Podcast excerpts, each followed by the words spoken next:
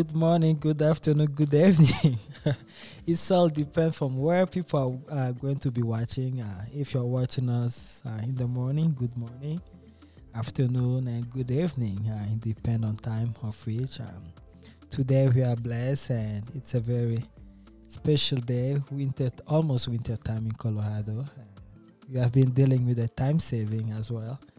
And today we have a special guest that we are going to talk about a very important topic and uh, that has been part of our life uh, for so long and i'm going to allow him to introduce himself and you guys are going to find out who he is hello uh, my name is cristo luna and i'm one of the um, care coordinators in the emergency department and then i just most recently um, took on another role as a, a, health guy doing something similar in, a, in an outpatient setting. So, mm-hmm.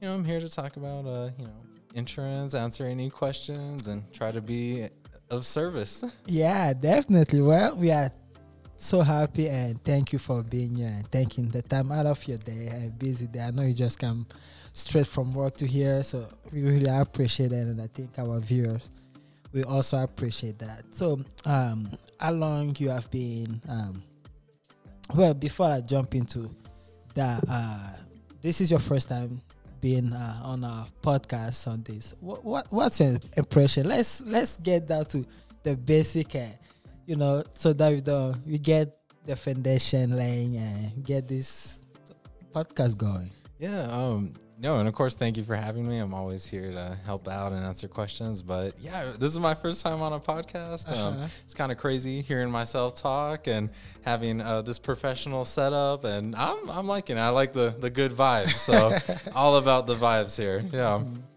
that's that's really good. So, uh, what is your background? Let's go to your background. So, you uh, is that you went to school for healthcare, or was it something you end up trying? Like, how did how did it all happen? Um, so I was born and raised in uh, Las Cruces, New Mexico. So okay. I come from a uh, traditionally uh, Mexican Latino family, and um, in high school I was blessed to get a really nice scholarship to come up here to Colorado. So nice. I uh, studied biology and Spanish. I also speak Spanish. Um, right. in my undergrad, and then currently I'm a grad student at uh, the University of Denver as well. DU. Yes, sir. Um, getting my Master's of Science in um, Healthcare Administration Leadership and then Healthcare Public Policy. Oh, so wow. I could also write policy. Um, okay. But I started uh, my care coordinator job uh, maybe two years ago, and I have maybe three or so years of experience. Mm-hmm. And uh, I don't know, I just I like uh, helping out people in a different form of healthcare. Maybe uh, focusing more on the social uh, determinants of health mm-hmm. rather than like medical treatment. So I think it's really cool to help people with the the other fifty percent yeah. of healthcare. Mm-hmm. Yeah. No, wow, what you mentioned uh, is really impressive, um, especially uh, the policy part that you mentioned. Uh, I think policy is something that has been and will always be affecting our everyday life, uh, what we tend to do, how things are and I think those are very important aspects that you mentioned, especially uh, from us being considered as minority. I think we need more policymaker in those big places to make decisions that would benefit us. And thank you for that. So how long you have um, you have remaining to finally complete your master program? Well, and I was just gonna say too, I think it's really important to have policymakers that are people of color or mm-hmm. that represent the people that they're writing policy for. Yes, because there's a lot of uh, disconnect. Yes, with um, people writing policy for other communities that they're not involved in. yeah. Um, but anyway, uh, I'll finish my master's program in June. June. Um, so almost I'm there. almost done. Oh wow. Yes, almost. That's really that's really nice. So you plan to stay in Colorado or what's your plan? Um, I kind of want to stay in Colorado, but the thing that's next is uh, I'm hoping to do a professional. Um, uh, it's called a fellowship, mm-hmm. um, so a government fellowship in Washington D.C. Okay. So I'll be on Capitol Hill with a um, a Latino or Latina legislator, and mm-hmm. I'll be able to write policy. Oh wow! And then after that, law school. Oh, there you go. Yeah, you have a long time to go. Oh man, oh, man. professional student. Professional student. yes, but that's that's good that you have all those plans layout. Especially mentioned Capitol Hills, DC. That's where all the big decision is being made. The people that can pull all the string, they are there, and we, I think it's just all we have to do is pray for you to make it and be there, make that changes, and write those policies that reflect, you know, the the minority voice. Because for so long we don't have people standing up for us. I think now in this generation, we start seeing more of that changing, that shift, and we are really uh, happy about that. Um, so, with your current role, how did you, uh, how are you enjoying that current role? Um, I, I mean, I've really enjoyed it because um, it's a lot of direct one-on-one patient care, which mm-hmm. I like. Um, so whenever I go see a patient or talk to somebody, it's really not talking about like what's wrong with them medically. It's kind of looking at the bigger picture. Like okay. why why are you here? And so that's why we talk about those other social determinants of health. So maybe people are in the hospital because of domestic violence or maybe they've been abused or you know maybe they haven't been to the doctor in 6 mm-hmm. years or maybe they have so much medical debt that they their last resort is coming to the yeah. emergency department. They don't mm-hmm. have enough um, information to make any other decision. Mm-hmm. So it's kind of cool to kind of help them like navigate why they're there and kind of map out like a future plan. Mm-hmm. Like where do we go from here and how can we prevent you from coming back? Okay. To the emergency department. Okay, so mm-hmm. your job is because emergency room visit is not cheap not cheap. It's not cheap. They're always expensive. So you are trying to get people to use it and to be more mindful when they come into the emergency room. Eh, uh, emergency room. That means you don't have to go there every day. So, uh, is there a type of um, a step or some guidance that you offer them to say because for some people or some a lot of minority if they have a headache or the kids have a fever, the first thing then is let's go to the emergency room. So, what step do you have uh, to kind of guide those people to to follow if they come in without knowing that this you could have maybe get an ibuprofen from a pharmacy off counter, or you could have go to the uh, urgent care instead of coming here. What step do you have? Um, well, the biggest thing is that there overall just lacks a lot of health literacy. Mm. Um, and the thing that's most important is that a lot of people don't think about like a primary care okay. doctor first or going to like an urgent care because mm-hmm. um, like you stated emergency department visits are very expensive yeah. if you have insurance or not you know even if you have private insurance your copay could be $500 yeah. still and that's a lot that's of money lot for of people money. yeah yes. so if you have the emergency department implies emergency. Mm-hmm. So you know, if you're in a life or death situation, if you don't have any other place to go, you know, if you're not breathing, um, it's just it's really hard to navigate because I think emergency means something different to everybody. Yeah. Um, so if it's more of a, a minor, you know, medical condition, then you know you have to go to maybe an urgent care because even if you don't have insurance, urgent care is ranges like from a hundred to maybe $150 okay. you know per visit. And they could prescribe medicine and give you quick medical treatment. Yeah. as an emergency department if you go you know that bill can range from a thousand to ten thousand even more, more. dollars. Yeah. So it's important to kind of like weigh out kind of what you're experiencing and uh, deem whether it's an actual emergency or not. If you're about to die then yes of course go. Okay. But, so the message is that to our viewer, our people, emergency room mean emergency. Like you said, it doesn't mean if you have a fever or you are feeling some type of way to go to emergency room. Emergency is in the worst situation that you feel like you don't have control, you don't know how to handle. Those are the situations you have to. Something major. Something major. Big, big, big, big. Yes. Yeah, not like just normal stuff. And I think because um, this is something that we tend to see a lot, especially within our African community and some of our African parents. Um, they don't know the difference between emergency room and urgent care. you see for just a fever or a coughing or f- for a child, they will take a child straight to emergency room, and that to me is just I know that there's lack of education and on that, like to educate people about, it, and that's why we are glad you are here.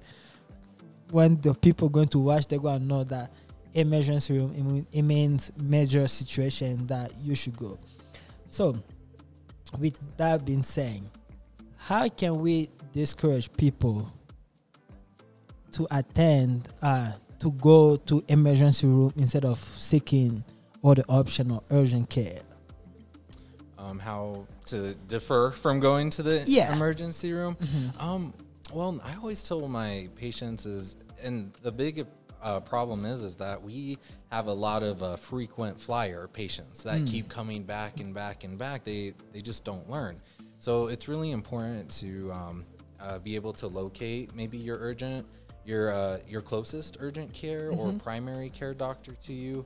Um, because I always tell people you're you're getting charged for everything that even looking at you in the emergency department. Oh wow, five hundred dollars. You know, and a lot of people treat the emergency department like an urgent care, but that's not the case. You have to go to um, possibly like a freestanding um, uh, urgent care or emergency department that is not connected to a hospital.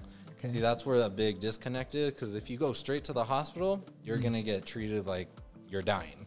Okay, uh-huh. so I think the thing is the thought is if I go to hospital, then there I'm going to find the help I need but people don't know. Yes, hospital, there's a lot going on, but the first when you go to hospital, they will have to admit you first, check you in into the emergency room. Yeah. And that's where I think people can to uh, get lost with that without knowing that yes, hospital it's an umbrella and you can go straight to the hospital without entering the emergency room. And I think people need to pay attention to that. So, do you have knowledge on how the Medicaid and the insurance system works? Yeah, um, uh, how we deal with uh, Medicaid and Medicare and all Medicare. the time. It's so very confusing. Yeah. Will you say that people the reason why people are going because they think that since I have Medicaid, I have Medicare, I'm not getting charged. Everything is going to, you know, uh, everything is going to the um, the government is paying for it. So that means I can I don't have to seek urgent care. Uh, I think that's something that you guys tend to see a lot. So how can we educate the people that have the Medicaid, the Medicare, like this, like even though you have that, even though the government is covering hundred percent of your visit, but there's still better alternative to kind of um, utilize that. Well, I guess the thing I would start off by saying is that most importantly, you you can't just go to the hospital as many times as you want. You know, every when people have insurance, whether it's private or government, you're you only have so much money before your benefits run out for the year because the cycle switches every oh. year. Um, so it's really important to be able to understand. It's called a statement of benefits mm-hmm. or summary of benefits because it tells you um, how much services are. It tells you how um, many times you can go to the hospital and when kind of the money runs out for the year. Mm. So, you know, most importantly, you have to keep in mind the, the, the dollar amount that you want to spend on your, uh, you know, your medical conditions because, uh, yeah, Medicaid and Medicare, it kind of stops after a while. I didn't know that. yeah. Well, and most importantly, um, we find in the hospital that there's a lot of language barriers. Yes. Which is another big thing. Is a lot of the hospital information, and even when we discharge patient uh, patients, um, their packet or their uh, discharge papers, it's in English. Mm. So even when people get discharged from the hospital that don't speak English, they have a hard time even understanding the instructions of what to do post hospital visit. So a big thing we recommend for people that are on government insurance is to go to it's called the Center of Medicaid Services. Okay. And they also have um, translation services, okay. which is really important for people that you know don't speak, don't speak English. English. Uh huh. Okay, that that that really makes sense since uh, you mentioned that the Medicaid runs out because I never heard that part. It runs out, and I think people already think even though the government is paying for it, I mean, you already have uh, the money there uh, to cover for the medical um, situation that you, you went there for the visit. So, how how can people know, or is there a, a process, a step, or an account that they have to create to log in to know? Okay, for this year fiscal year, maybe this is X amount I have, and I, how many hospital visit I end up going to, and this is like is the way that people can know to know that okay, for this year 2022 is coming up, I have let's say hundred thousand dollar, and hospital visit is not cheap; it's expensive. I can that so that they can better um, plan, but we, we are now wishing that anything anything can happen, but to better have an idea, like if I have to go for something minor, I have to think twice because it can that money can run out because. Well, most important, I think it's um, important to note that every state runs Medicaid and Medicare differently, also, yeah. which is hard. So I think um, the biggest advice we try to give people is to check with um, the Center of Medicaid Services because yeah. per state they'll be able to tell you kind of what your benefits your benefit. are, and it's important to note that a lot of places um, don't accept mm-hmm. government insurance. So there's mm. a big difference between a um, for-profit hospital and a oh. non-for-profit hospital. Okay. You know, so for example, like UC Health, mm-hmm. um, they accept a wide variety of insurances, but they don't accept Denver Health a lot of people in Colorado mm. have Denver Health Medicaid, and you need to go to Denver, Denver Health. Health only. But only, but a lot of people go to UC Health or Swedish, and like Swedish, that's a for-profit okay. hospital. So patients get like end up having to pay a bigger bill at the end, and they're like, "What? What happened? Mm. You know, I thought I had insurance. You went to the wrong hospital. The wrong hospital. Yeah. Oh wow." That is a very important because people it, it really is. You know those information are important because people many people don't know and they just think about hospital like yeah it's the same system. They'll figure uh, everything there. And but like you said so for profit how, how can someone do a research to find out okay this is for profit hospital and this is not for profit hospital? Uh, is there a list or a website that publish to say, okay, if you have a government Medicaid or you have a private one, or like I know Kaiser, you have to deal with Kaiser. You can't go anywhere. You can't go anywhere. You can't but go anywhere Kaiser, but yep. Kaiser. So where can they find this information to say, okay, here are the list of the hospital that I can only attend, and this one, if I go, I will end up paying out of the pocket. Well, I most importantly, it's like it's just really hard um, to navigate that if you're in a really sticky situation. situation. So, if you do have access to the internet in any form or fashion, most hospitals and medical facilities will list what insurances they accept on their website. Okay. Um, it's it's pretty clear, but again, it's hard if you don't speak English or um, you just don't have access to the internet in general. So I think the best way is to call because uh, they have different options for um, selecting like a language if you're on the phone, and then sometimes they even have translators where you mm-hmm. they could uh, get that information and translate for you. Um, but I think the the rule of thumb is to probably just call. call, call the hospital and be like, "Hey, do you accept this sort of insurance? And if so, like, can I come to the emergency department, or like, what does it cover?" And generally, most hospitals and clinics can give you a very general overview because mm-hmm. it's really hard about you know if you need something very specific done if it's minor major you know if you're getting admitted yeah insurance is very complicated very complicated. It is. Yeah. It's not fun dealing with insurance no, company, and not fun. and it's never easy to get them on the phone either. Yeah. So you don't want to put yourself into that situation. So exactly. I think most people they need to call, uh, call ahead, figure out what you need or whether um, ask translation because I believe there are a lot of options out there that they can connect you with someone that speak and the language of your preference to to make that transition uh, very easy. Yeah. And and and that's what also we need you policymaker to come into those situations to make hospital transition or navigation very easy because I think everything that it's around hospital, there's a lot of policy that are in place. Um, and we appreciate you to uh, take on that step, and especially um, from on the minority perspective. And you mentioned the hospital to call to check to make sure that this hospital is not uh, is whether it's for profit or for or whether it's not uh, for profit. And what happened when someone just walked in? Okay, someone walked in and they have that, and they have the let's say Medicaid, and they work into a for-profit hospital. Well, it's just it's just so well. It's it's very complicated because uh, you know hospitals are kind of um, sneaky because okay. hospitals don't turn away anybody. You know, yeah. that's the point of healthcare. You know, we are there to help you in whatever mm-hmm. form or fashion. But, you know, it, it, comes at a cost. And it's hard too because hospital bills don't just get sent to you right away. Yeah. It could take two, three, six months. And then mm-hmm. you're stuck with a $20,000 bill that you just went in for the flu or an yeah. earache or something.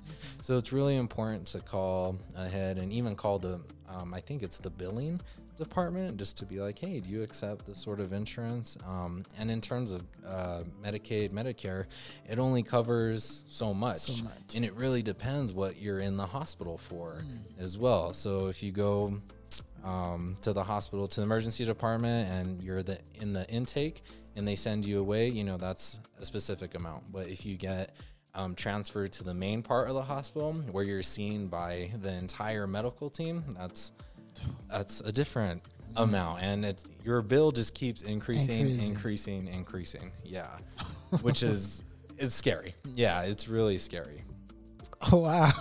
So ev- yeah, ooh, so it sucks for those who don't have health insurance. exactly. uh, try to get a health insurance if you don't have it. Uh, for those of you that uh, who will be watching this uh, segment, um, because health insurance, but it's not also cheap. Some people will say it's not cheap. I don't get sick easily. What do I need uh, health insurance for? What's your advice to that? What's uh, well, I think the biggest advice I can offer is that one thing uh, for Coloradans specifically is like mm-hmm um, an example is is that we have a lot of clinics here that offer a sliding discount program. So there's clinics in Aurora called uh, Stride. Mm-hmm. Um, there's other clinics called Salud and even Denver Health. So they offer like a discount program where people can pay a little every month um, for their medical services, or those clinics even offer a insurance program within the clinic. Mm-hmm. Um, and for example, a lot of uh, patients we see in the hospital, they're undocumented immigrants. Um, from any country. And the biggest thing about insurance here in the US, especially for government insurance, is that you have to be a US citizen.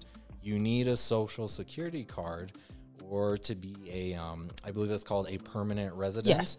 Uh-huh, mm-hmm. in order to qualify for government insurance. And a lot of undocumented people, they, they don't have that. Even though they pay taxes, even though they have kids here, they're still not citizens.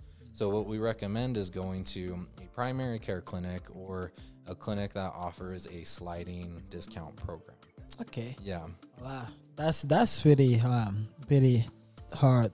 Um on the part that people have to get insurance and uh, wow i'm trying i'm processing this part uh, so my question is that okay yes i got my question now okay.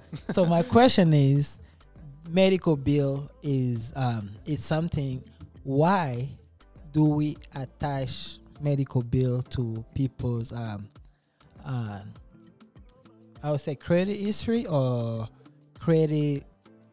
Uh, what what do we report? Your credit report. Your, yes, yeah. your medical bill to the credit bureau uh, or your credit bureau. That's what I believe they're called. Why? Why is that? Well, because since it's health, why can that be something separate? Separate. Yeah. Well, I think it all just has to do with um, debt, right? Because yes. everybody wants everybody wants their money. Yeah. So if you have a hundred thousand dollars in medical debt, essentially what people are saying is that you shouldn't be buying a car. Yeah. If you haven't paid your your medical debt, which is tough because people with socials that bill gets attached, mm-hmm. right? Mm-hmm. Yes. To their credit report.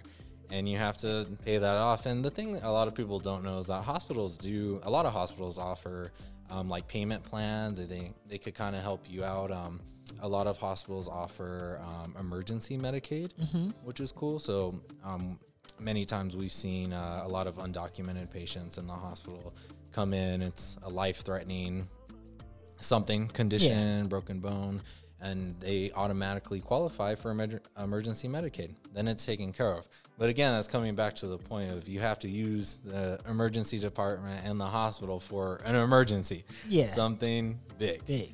Yeah. Because then if you don't, you're going to get stuck with a large bill two or three months later that you'll have to pay somehow. You have to pay someone. Well, and the thing that sucks is that if you have medical debt prior of a visit or something, they will always see you, but you keep racking up racking medical up. debt. So if you have a lot of medical debt, say you need a car or something important, they won't let you get that because of the medical because of your medical debt. Yeah. Wow, this is really um, very important because nothing like the system that we are living in, everything is is get a report to the credit uh, credit bureau and people that don't know that hospital also report those because they need the money. They got paid their staff, building ment- there's a lot that uh, goes into the end. You know, for so long, and I still think, and that's why policymaker like you coming to kind of create a law that can kind of separate those two aside and maybe it can give people some freedom not to have a medical bill attached to the record that would prevent them to get something in the future, something important to them. Exactly. Uh, I think that's something that maybe who knows. Ideally, we, we know the society we're living in. That's going to be a major uh, topic to debate about it, but never say never. You agree with me on that? Yeah, and I mean, healthcare in the U.S. is very expensive, all in all, and it's not going to change for a really long time. Um, that's why we try to help, uh, you know, our undocumented folks and people of color to really try to seek care other than the hospital, because people of color and undocumented people are already put at such a disadvantage. Yeah. When here in the U.S., so try not to go to hospitals. Try to go to you know freestanding clinics, urgent cares, mm-hmm. primary cares, or um, and it's not in every state, of course, but like in Colorado, the clinics that offer the sliding discount program, because they really do work yeah. with people. I mean, paying two hundred dollars sounds expensive, but it's a lot cheaper than paying twenty thousand dollars over the span of your life. You yeah. know, so try to go to the smaller clinics and they could help you just as much as the hospital can. And also those yeah, and those bill why let's say if you miss a medical bill payment, why does it has to affect or uh, you get that report like your credit score change or it decrease, it drop like why why is that? Why is that important to attach that to uh, to somebody's uh, record or someone's social security or credit score?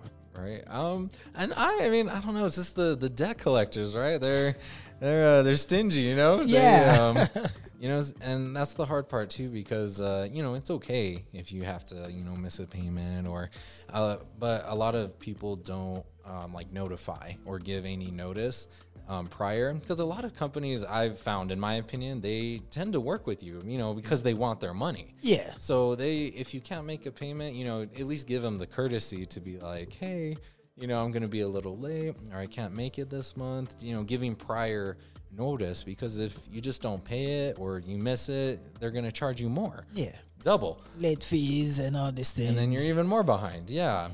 Jesus. this is the part of living in a capitalist society, guys. Nothing it's is terrible. It's, yeah. it's, it's, terrible, but people got you know live and people got make their money. Uh, this is really very uh, interesting and important things because for so long I think we have never got this information exposed to us, and people just use whatever they have. Like, oh, I have Medicaid, I have this, I can go to whatever um, places I want, and I get the best care as much as I need. Uh, but this, to me, it's very helpful information because yes, even helped me myself because um, I, am my husband and and the father. I think this information will help me because I try to not visit emergency room uh, anytime there is uh, a situation. I try to use the urgent care one because I find that it's faster. And quicker, and I'm in and out. I don't have to compare to a normal hospital. And if people are thinking about that, I would say look think about the time and because emergency room it's long process and yeah. I, well, and a lot yeah, of people ahead. think that just uh, you know urgent cares can't do the same thing, and they, I mean, they do the exact same thing. There's you know um, an actual doctor in the clinic. They pre- um, can prescribe medication. They can give you shots. You know, um, they could give you ointments, treatments in the urgent care, which is a lot cheaper than the emergency department. Um, and the biggest thing I was going to say too is sometimes it's not people's fault because they don't have anything that's closer to them. Um, so that's another part of a lot of the uh, it's called social determinants of health is the distance okay. that somebody lives to the nearest uh, clinic or urgent care. Mm-hmm. So most times we see that clinic and urgent cares are farther away than an emergency department. So that's why people go to the emergency department as their first choice because they don't have anything yeah. else closer. Mm. And that's another big problem. Yeah. Yeah. That's really important. And I think to add to that, if anyone is planning to buy a house, think about or you are looking for a place to move into a new neighborhood, a new community, think about the fact of what's closer to you, the demographic, urgent care or emergency room and those things will determine like how you can better use it for the service or the situation and that you are going to be in and uh, the intro was that you you know all the steps you're taking as a student working and um, um and what are you're planning to do in DC um, Capitol Hill and um, you know since you going to focus on writing laws um, like what is your focus going to be? Is it going to um, make it easier to uh, a certain community or to dismantle the, the whole system of Medicare because it got in you know now is is is business now you know um of course you get sick and you know they take care of you but at the end of the day they're there to make money um, what do you? Th- um, sorry, I'm all over the place. So my question is, my question is, do you believe that healthcare should be universal? Oh yeah, uh huh. Well, I've been learning about that a lot in my grad school program, mm-hmm. um, and essentially, um, like we were talking before, you know, living in a capitalistic society is really um, hard for yes. universal healthcare um, because everything is kind of intertwined. So if we wanted to have universal health care in the United States, we would have to, you know, kind of change our whole infrastructure and how we live. You know, we'd have to add more public transportation, you know, and have access to this universal health care. You know, we would have to essentially get rid of um, not entirely, but kind of get rid of private insurance, right. which a lot of people don't want to do because private insurance makes a lot of money. Um, so do you think is is possible? I mean, I I would hope so. Yes, I do think it's possible, and that's why mm-hmm. I, I, think uh, Medicare and Medicaid is great because it gives an opportunity to those people that would never have the opportunity to get private insurance. Right. So it is great, and I do think universal health care is possible if we wanted to change it. But yeah. there's, in my opinion, I think there's too much money involved, and Invested. in the U.S. we choose not to so, do that. Okay, I, I, like that the last part. Like we choose not to do it. We have the ability to change, yeah. but we won't. Like how can we convince those people? Uh, because you know, like let's say you're trying to write a law, uh, like hey, like actually this can also benefit you those that we're claiming that they won't let go because they will lose a lot of money. How can we convince them like, hey, actually, there's a way for this to work for both of us? Um, well, I think uh, it all has to start with, uh, you know, the people that are making mm-hmm. the laws. I think just in general, it has to be more diverse. There needs to be more people of color, more women, um, more people of different like sexualities, backgrounds, because we've seen and historically it's a lot of white people making yes. this like policy decisions and laws for older people, people too. of color for older people. And honestly it's in my again in my opinion i think it's the generation the the baby boomer generation that you know they're kind of controlling mm-hmm. everything right now. And a, not a lot of change will happen until a lot of those people get out of these major roles but they control all the money which is hard. So it's hard yeah. for people like us, people of color, to get into those spaces when they've been occupying them right. for so long. So it would take a little. Bit it would take a little bit of time if we want to do that. Mm-hmm. Okay. And I think our communities need to, um, you know, em- empower each other. It's not like we were saying white people are bad or they make poor decisions, but we need to be included yes. at the table. Yes, because um, somebody. Or at least asked. Right. Ask us yeah. Uh, they, we voted for them yeah. so you know that's it. we put them in the in dc so that that i guess that's what counts. Like oh you guys voted for me. But um because it, it does not make sense for somebody that's you know 80 70 60 they're not going to make a decision about me. I mean my you know late 20s they like we are two different people you know uh, not just the age, also um, we different background, you know, all those things. And I do agree that we need to be involved. But how can we be involved when it's money talks kind of game? Um, that's what I was saying. I think uh, most importantly, we have to, you know, pull together and work together. And, you know, it's about reaching across the aisle with those who do have all the money. I think it's important to express to others that you know taking care of your fellow mm-hmm. man, your fellow neighbor, your fellow right. woman is more important than making money. Yeah, which is hard. Okay, yeah. uh, because uh, another uh, reason why um, it's going to take more time is because, for instance, I will call myself low income, right? Um, and let's say I'm trying to fight for the better of the low income but then I'll have within that low income some you know those that oppose me. Uh, for instance, instead of saying like you know they would people have different priority in life. Uh, instead of saying hey healthcare is more important, that they will say you know what, not really. Uh, gay rights is more important, or like no, uh, bending gays or homosexual is more important.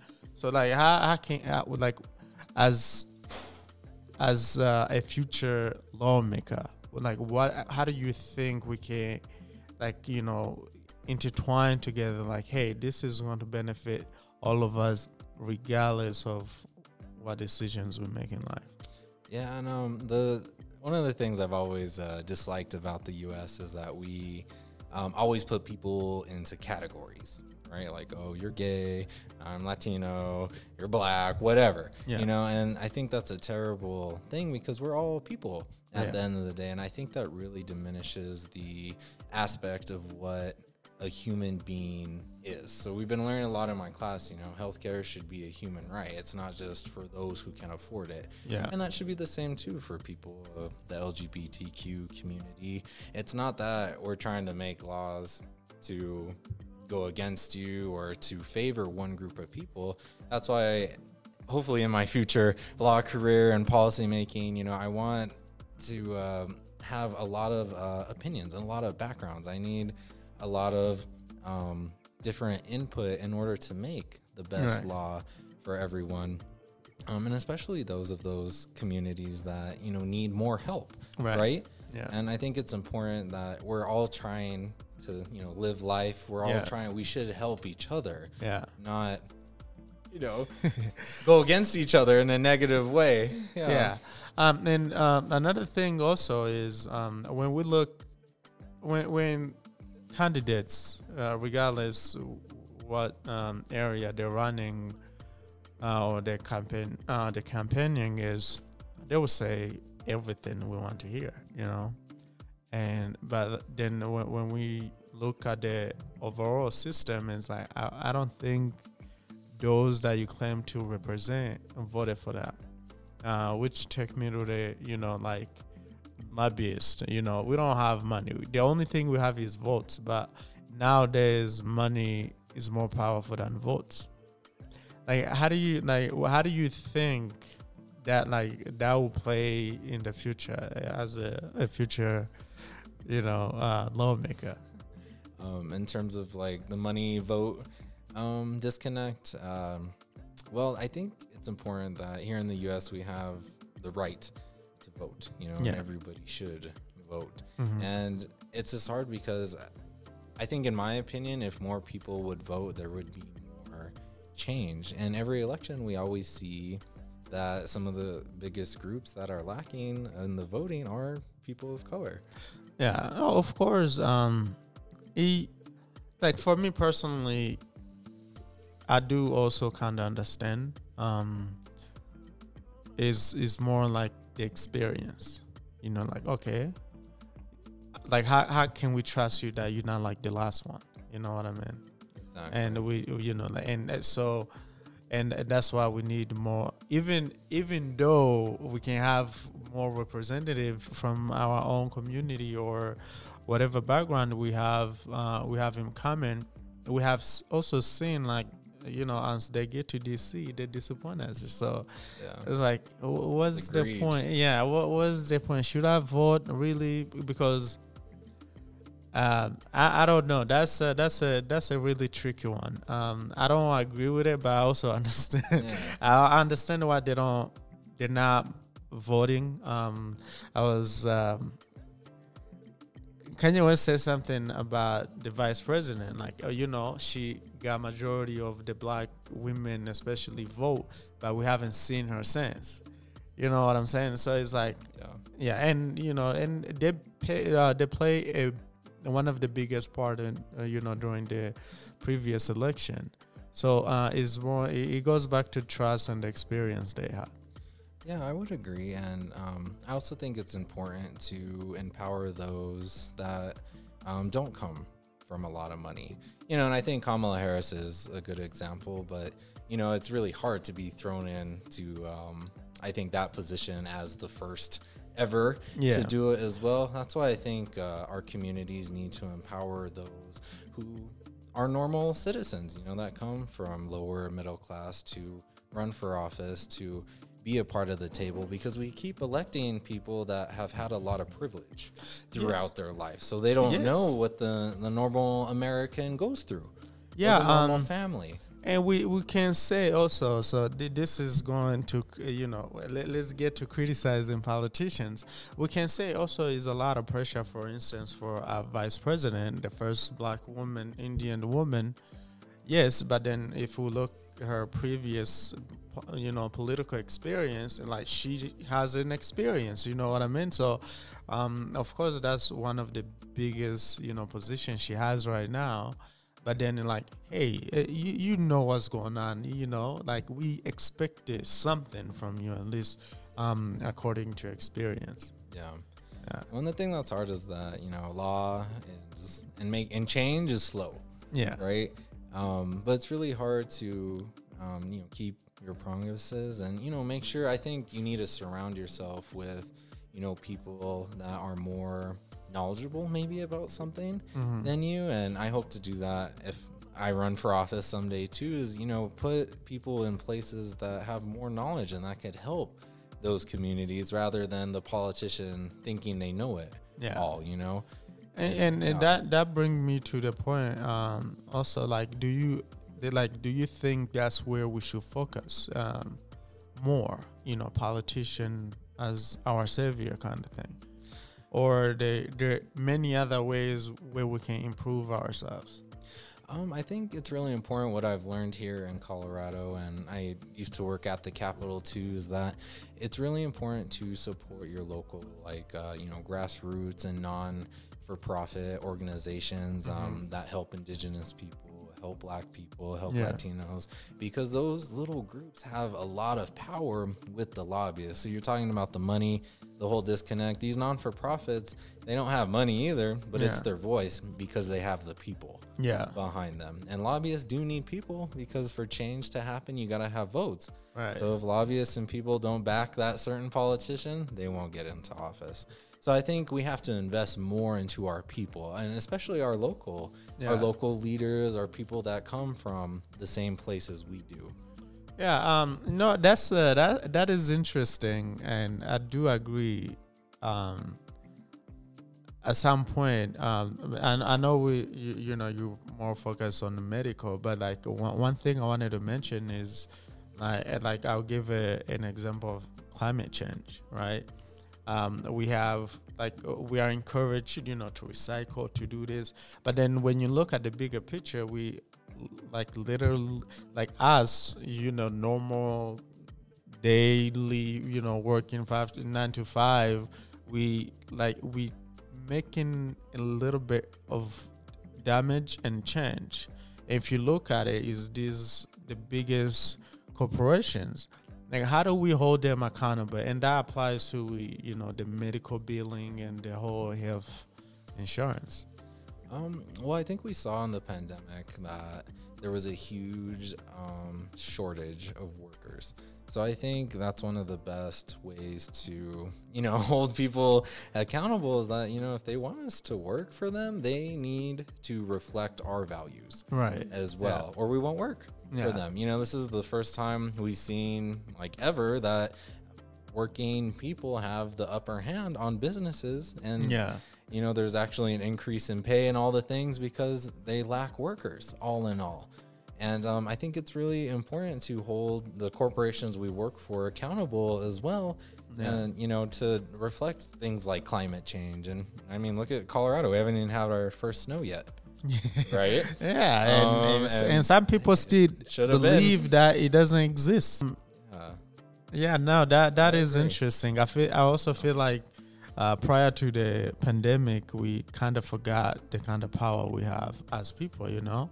Uh, it wasn't until the pandemic when you know businesses realized because a lot a lot of them too run out of business you know because even now is is still affecting us where um people are, n- are refusing to take the vaccine you know exactly. like i'm not going i'm not going to take it and um the employer is like okay you're not going to work here but then they're not making they're losing a lot of money uh so exactly. um i mean yeah, it's uh, it is crazy, and um, I, I, hope I hope you know when you get to DC, you know you won't because you know as you get to the office, it might it might be different to go back.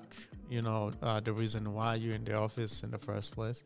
I hope it will be different, and I know you're not running right now to tell us like, oh, yeah. I would, I'll, I'll do this differently. But if you don't mind, you know, you can't, you know, like um, you can kind of look at like your perspective and the the current system like okay if i was able i would change this and that well i uh, i think it's important to um, always keep your voice as well i i think people forget how powerful their voices are in, in the past year we saw all the um, you know black lives matter movement and and i think that was a wonderful demonstration of people coming together all people yeah. Not just for George Floyd or for, you know, Black Lives Matter, but the general purpose and the whole reason for democracy. Like right. that is yeah. the point. Like we yeah. live in a country where we can do that.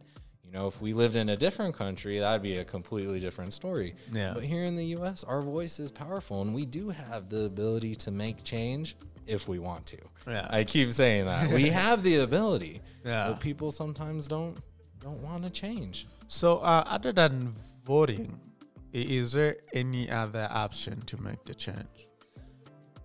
In terms of because America wasn't born in, through voting; it was born through a revolution. You know, like yeah. is there is there any other way? Because voting is kind of taking forever for some people.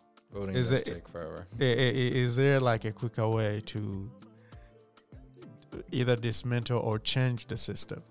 Um, well, I mean, every state is different, and um, like I was saying uh, earlier, I just I think it's most important to invest in each other, okay. whether that be on a smaller scale or bigger scale. Scale, because if one state makes a positive change, that could be reflective on the other states as I mean, well. And Colorado so if we has. can show that it works, and Colorado is a perfect example. I mean, the marijuana. Um, uh, kindergarten, all these changes that we've had here, you know, the the sliding discount clinics and mm-hmm. people that are in Colorado don't realize actually kind of how good of a state it is compared to other states. Uh, it, it is getting expensive.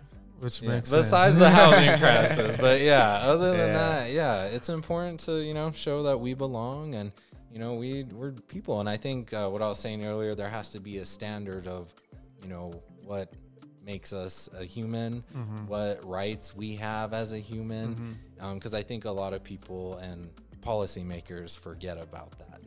And um, um, um, I, I, like I want to ask your opinion. Uh, do you think under the capitalist system, universal health care is gonna be possible? I, I do think it's possible, but um, the biggest thing I've learned is that our healthcare system is just it's just kind of broken because the people that we expect to take care of us, um, doctors, well, more specifically, doctors, they incur so much debt from going to medical school right. that the government doesn't have um, any good incentive programs for doctors. So that's why a lot of um, doctors fresh out of medical school they choose a specialty rather than becoming a primary care doctor. Right. Because primary care doctors help can help anyone, but there's no money in primary care doctors.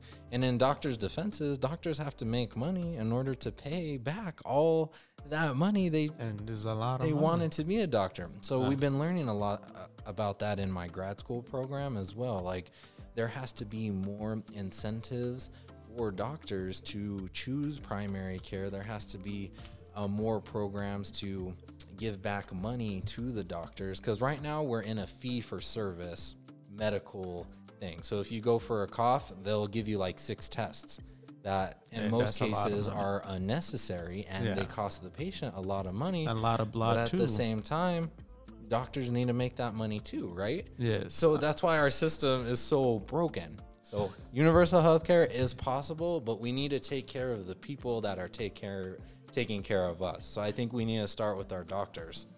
Yes. Uh, so and also school. Um, mm-hmm. And and that's interesting because there's some that th- when when when we're saying this, they're saying like, no, you guys, um, you guys are being communist. You know what I mean? Uh, you, you guys are being uh, what do you uh, what do you guys call it? Uh, you you uh, conservatives. uh, you guys call it um, socialism. You know. Oh, socialism. so it's like, oh, um, no, you guys are trying to bring soci- uh, socialism in here. You know, saying like, oh, the government shouldn't be, you know, shouldn't be paying, you shouldn't be putting more money into healthcare to, to make sure the doctors are okay. They shouldn't be putting more money in in education to make sure the teachers are okay. It's like you guys are being socialists. Like what do you, what do you have to say about those conservatives people? Those conservatives? Oh man. um, well, the biggest thing I've always expressed is that I think it's more important to take care of your fellow human rather than make money. Um, so, for example, you know, doctors that are in a uh, universal healthcare society, yes, uh, you know, they don't make two hundred thousand a year like a doctor would here, but at the same time, they don't they don't have medical debt. You know, they're in a um, facility that actually takes care of them. There's incentives. There's programs to actually yeah. help the doctor, you know, be a doctor to help others. Here, there's not really programs so like that, you know. That right there, you're being a socialist. it's a so, socialist, yeah. So is it is it a bad thing to be like, you know what? There's some area in our system where we have to have, because one thing, another another thing I noticed during the pandemic and during the stimulus checks or the stimulus bills rich people were being socialist among each other. You know what I mean? Like they made sure they got all the money and they took care of each other. Why is it wrong for them to take care of us when we're paying taxes? What is why is it wrong to have a socialist or socialism in certain area in our system?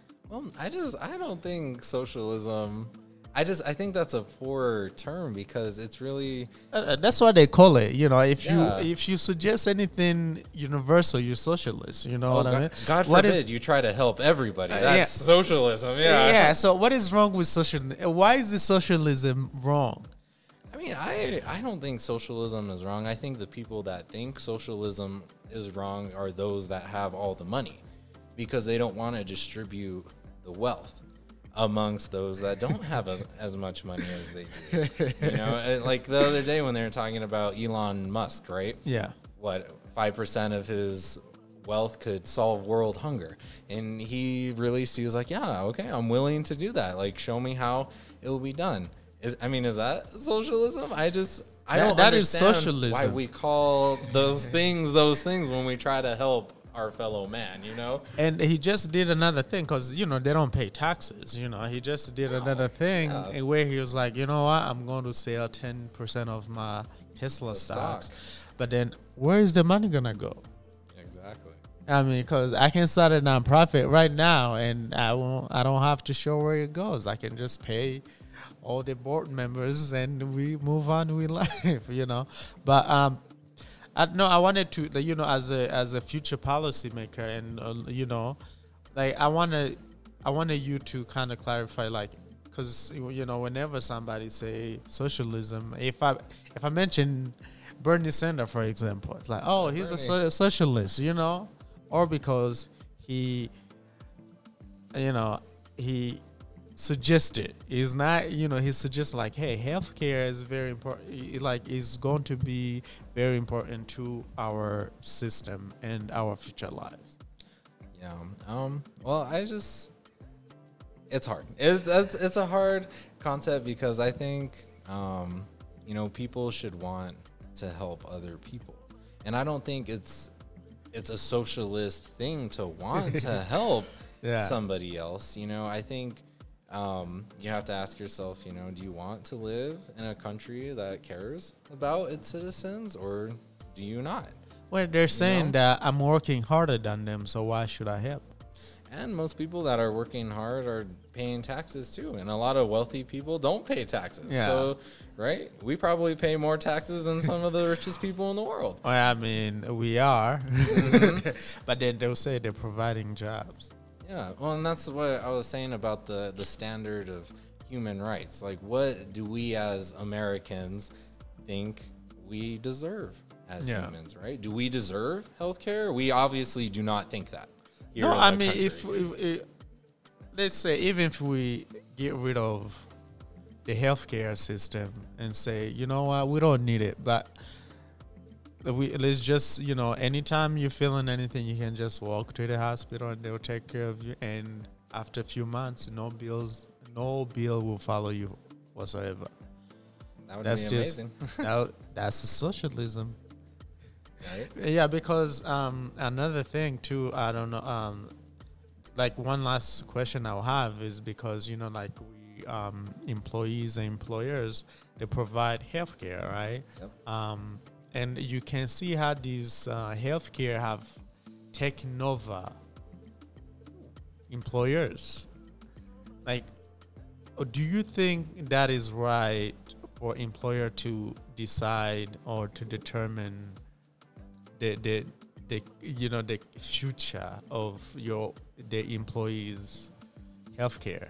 Of the healthcare, yeah. yeah. I mean, I think it's um it's a terrible system we have because you know the private insurances that's how they make their money. You know, I I wish more employers would, um, if there would be a way to kind of determine what the needs of their employees right. are, you know, and try to cater more to those that need more, or select um, certain insurance plans that have more coverage.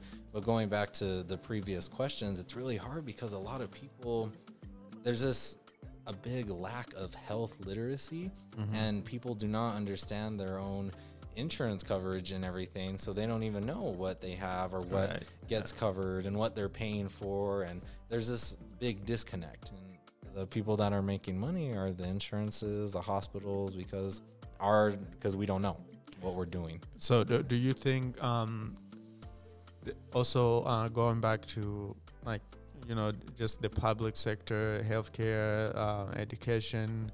Do you think there should be certain subject where people have to know especially um, politics? Um, how, like do you think it should be mandatory to know about our politics and politicians? I mean i think there has to be better knowledge in general. I mean, um, like for example, when you vote here in Colorado, you know, sometimes they send you a little book, or there's little websites that break down every law for you, so you're not just filling in the bubbles every time yeah. you vote. So yeah, in my opinion, I wish that would be implemented in our education system, like health literacy, insurance, um, and kind of uh, to figure out the best ways to get information so you as a citizen can make an informed decision before right. you vote. You yeah. know. Yeah, where um, you have one upper hand because of, of your plan. So hopefully that, you know, and um, we just we just wish for um, a better system that will work for everyone, not just benefit fitting. Um, I don't even believe he's one percent. I think he's less than one percent. but you know, hopefully, um, hopefully we'll get to that point. Um, I know it's gonna take a long time, but hopefully also our generation we realize uh, instead of thinking of right now, we realize what we are going to face in few years coming. Um, and um, yeah, um, bef- also before we close, and you know, I just wanted to ask if you have anything want to let our listener and viewers know about because i'm sure we didn't touch everything but like if you have something you want to say to the viewer before we, cl- we close um uh, well i just uh, i really appreciate the opportunity um, to come and speak and um, i think uh, just in terms of healthcare it's just important to um, kind of know what you need mm-hmm. Um, to kind of know your medical conditions, um, to go see that primary care doctor, to go to an urgent care. Because um, another thing we see in our communities is that a lot of people have um, chronic or underlying conditions. Mm-hmm. And it's really hard because if you don't manage those over a period of time, it could become very serious at a right. certain point right. in your age. So um, I would just stress to you know try to help out your your family your friends um, to try to offer advice and most importantly you know do research. Like don't be afraid to call call people call the center of medicaid services and to ask for help because healthcare in the us is complicated and that's why there's a lot of jobs like mine case managers care coordinators um, people like us to help coordinate to help uh, navigate these things give people the right resources and mm-hmm. um, but there's there's just not enough of us. Um, I know I said that was the last question, but uh, be, since we're in healthcare, uh, I wanted you to close with what you think about the vaccine, the COVID nineteen vaccine. Vaccine. Wow, yes. that's that's a it's an interesting topic for sure. Um, well, as somebody that has been working in the hospital, no, we are required to have the vaccine. Um, I did get the Pfizer, so I got the first, the second, and the third dose of the vaccine. And um, what I would just stress for people is that um, you are getting the vaccine for somebody else. You know, the vaccine is bigger than just protecting yourself because a lot of people don't realize the amount of germs and you know, microbacteria you're spreading in every interaction, every breath you take. So if my biggest advice to people that are on the fence about the vaccine, you know, you have to think about the elderly, the people that, that have chronic conditions, the people that have cancer.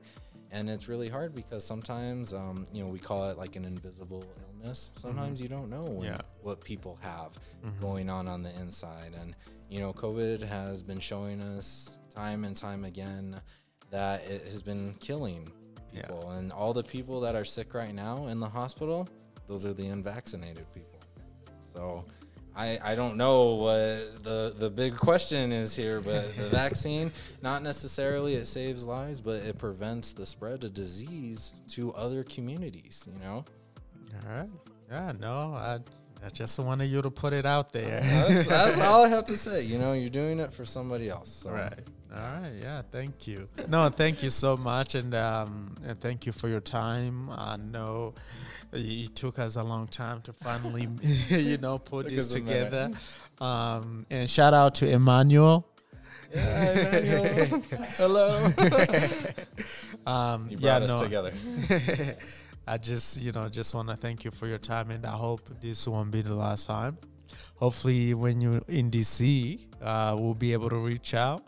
We'll be, you won't change your number, or we won't have to go through more you know different people to get to you uh, so no, I'm, I'm, always happy to come and talk and um, uh, of course uh, i don't know everything and i'm learning every yeah, day, you know that's why i keep going to school course. that's why i keep trying to have opportunities because it's important to educate yourself as much as you can on the topics yes. that are meaningful to you so, yes i know yeah. yeah. thank you so much thank you. and thank you for your time yeah i appreciate it All thank right. you